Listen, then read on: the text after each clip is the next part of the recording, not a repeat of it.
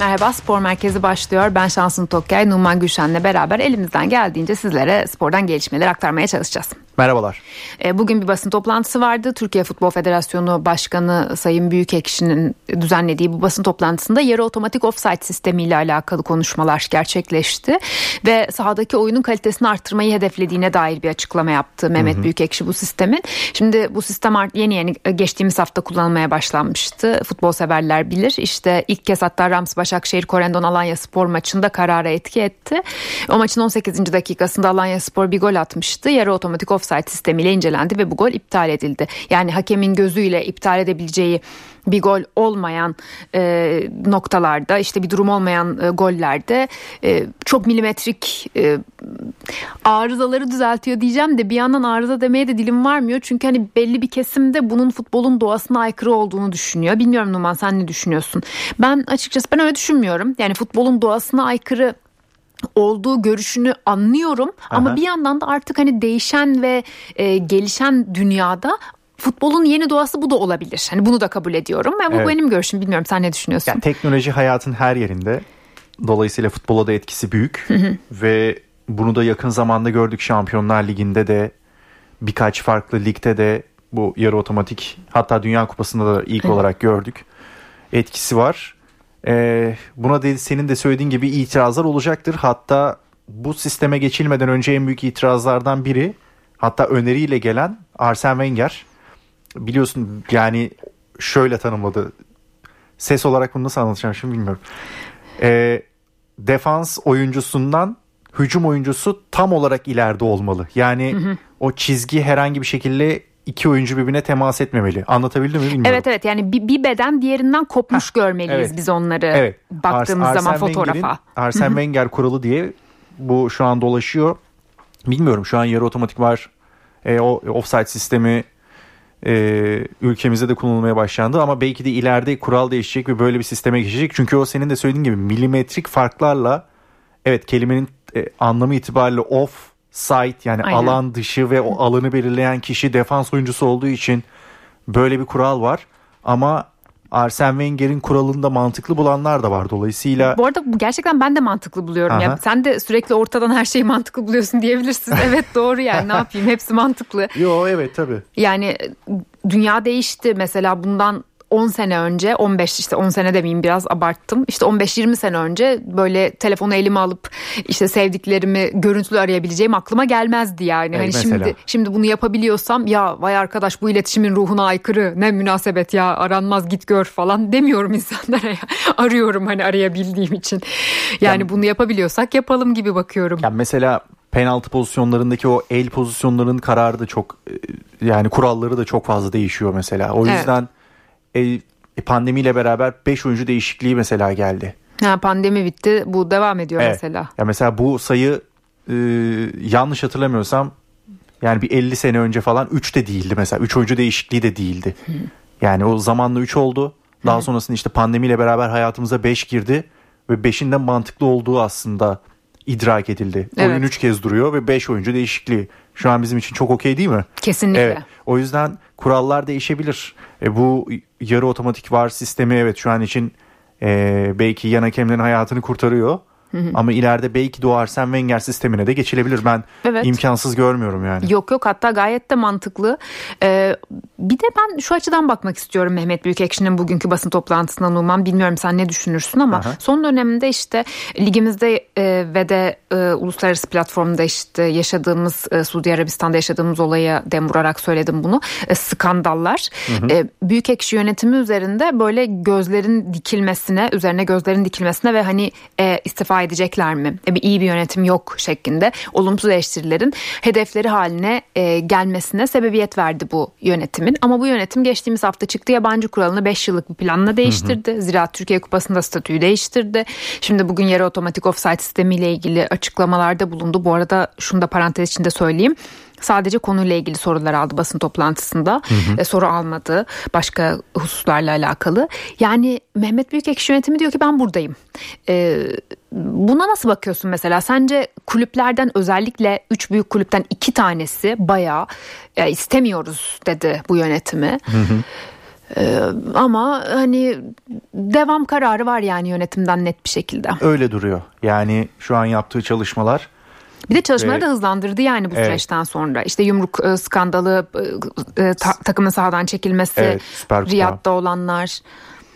Yani özellikle soru almaması ilginç tabii. E, tercihleri tabii kendi ama. İşte sadece yarı otomatik offside sistemiyle alakalı soru alacağım dedi. Ama bir noktada da oradaki özellikle mesela Süper Kupa 2023'ün Süper Kupası'nın ne zaman oynanacağını şu an hala bilmiyoruz mesela. Ya ve bununla ilgili niye bir açıklama? Evet, bil, henüz bilmiyoruz. Daha karar vermedik bile denmiyor bize. Evet. Ya bu dense biraz içimiz rahatlayacak. Yani ne oluyor yok. yani? Ya mesela ne zaman oynayacaklar? Evet. Oynayacaklar mı veya bu sene?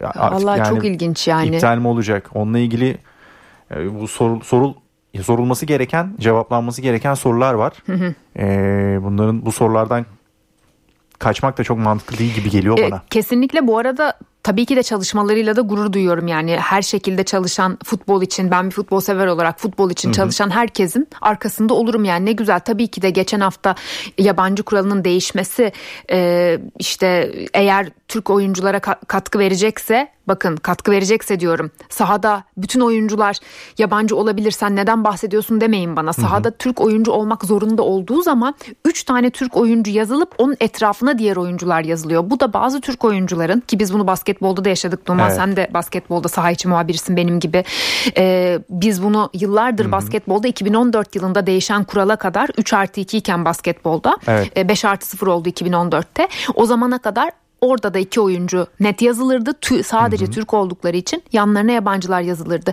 Kural değiştikten sonra hiçbir Türk oyuncuya bir zeval geldi mi arkadaşlar? Alperen Şengün 5 artı 0 kuralıyla Beşiktaş'tan NBA'ye e, gitti. E tabi aynen öyle. Yani zaten ben pasaportu... oyuncu gelişimine katkılı katkısı olacağının altını çiziyorum ve bunu savunuyorum. Hep de savunacağım ya pasaportu yani. yok oyuncunun. iyi veya kötü oyuncu var. Aynen öyle ya. Ve mesela şu an 3 oyuncu varsa onu ikame edecek bir 3 oyuncu daha almanız gerekiyor ki çünkü sahada oyuncu değişikliği yaparken o yabancı Türk dengesini de sağlayıp eğer Türk çıkaracaksanız başka bir Türk sokup yabancı çıkarıp tekrar yabancı gibi ya böyle ikili kombinasyonlarla böyle kalkülasyonlar yapılıyor. Evet aynen öyle öyle bir değişiklik gerekiyor ve o 3 oyuncu evet sahada olacak ama o 3 oyuncunun da ekstra bir 3 yedeği de olması lazım. Şimdi öyle bir planlama da yapması gerekiyor tabii e, takımların. Dolayısıyla hani bu kural Bu kural bence iyi bir şey.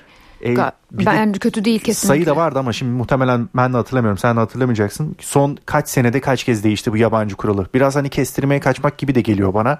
E, o yüzden daha iyi bir planlamayla e, hep altyapı altyapı deniyor ama o planlamayı biraz daha doğru yapıp e, yabancı oyuncu değil iyi veya kötü oyuncu olduğunun farkına varmak gerekiyor herhalde. E tabii canım ayrıca Fatih Terim döneminde de hatırla 5 e, yıllık plan ortaya kondu. Fatih Terim'in federasyondaki görevi zamanında sportif Hı-hı. direktöründe. Sonra iki sene sonra o plan puf uçtu gitti. Evet. Şimdi bu plan da 5 yıllık diye ortaya çıktı da bakalım inşallah kalır işte. İnşallah yani güzel çalışmalar devam eder Mehmet Büyükekşi ile alakalı ve de yönetimiyle. E, seneye şey değil mi zaten? O, o kural değişikliğiyle beraber 11 yani 11'e doğru inecek. Evet. E, Ve 11 oyuncu sahada olabilecek 11 yabancı. Aynen öyle. Seneye 11 yabancı sahada olabilecek. Evet. E, 12 tane yabancı e, Doğru. şeyde olabilecek, kadroda. esame listesinde Aha. olabilecek. Ondan bir sene sonra kadroda 11 yabancı olabilecek. E, o 12, yine de sahada olabilecek evet, ama evet. yani. Sahada hep 11 yabancı olabilecek bundan sonra. Evet, yine değiştirdik yani kuralı baktığında. Yani işte 5 senelik böyle bir planı var büyük ekşinin. Ee, ama işte bizim istediğimiz şey yönetimlerin değişmesi, işte insanların yüzlerinin, fikirlerinin değişmesi değil. Bazı şeylerin sağlıklı ve sağlam ilerlemesi. Hı hı. Bilinmiyorsa da bunun bizimle şeffaf bir şekilde paylaşılması. Bunu e, dile evet. getirmek istedim. Aynen öyle. Evet Büyük Ekşi'nin basın toplantısından yansıyanlar ve bizim spor gazetecileri olarak kafamızdaki soru işaretleri böyleydi efendim. Şimdi gelelim takımlarımıza. E, Ziraat Türkiye Kupası'nda e, mücadeleleri vardı takımların. Pek bir sürpriz olmadı oralarda. Evet. E, ama e, biz birazcık da transfer gündemiyle ilgili konuşalım. Sizin de Gürkan Akla Numan bir transfer hattı programınız var e, YouTube'da, NTV Spor YouTube kanalımızda. E, transferde nasıl gelişmeler var diyeceğim ama ondan önce e, transferden daha önemli bacım diyebilirsiniz. Mauro Icardi döndü. Onu söyleyeyim Galatasaray ya, için. Evet. Ee, onun şöyle ki oynadığı dönemlerde bile sakat olduğu e, e, süreç vardı ve o süreçte hem kendisi çok fazla verim veremiyordu. Ama çok da zorladı mesela zorladı, kendini değil mi? Ama Galatasaray'da çok fazla verim alamadı tabii o süreçte. Hı hı. Biraz o tedavi sürecini tamamladıktan sonra Icardi'nin tam sağlıklı bir şekilde dönmesi önemli. Çünkü orada tam denk geldi. Yani Bakan Budu Afrika Uluslar Kupası'na gitti. Tek opsiyon Halil Dervişoğlu kaldı. E, orada belki rotasyonda Barış Alper de kullanılabilir ama Barış Alper de Joker'e döndü. Yani e, dünkü maçta da sağ bekte oynadı. Sağ bekte başladı. E, dolayısıyla bir eksik var. Icardi'nin sağlıklı dönmesi önemli. Şimdi önünde de bir Trabzonspor maçı var. E, biraz sallantılı bir dönemden geçiyor sanki Galatasaray. e, sağlıklı bir Icardi. Özellikle tabii orada transfer demişken bir sol bek ön plana çıkıyor. Angelinho ile devam edilmeyecek gibi duruyor. Rıdvan Yılmaz ön plana çıkmıştı isim olarak ama orada çok fazla bir gelişme yok sanırım.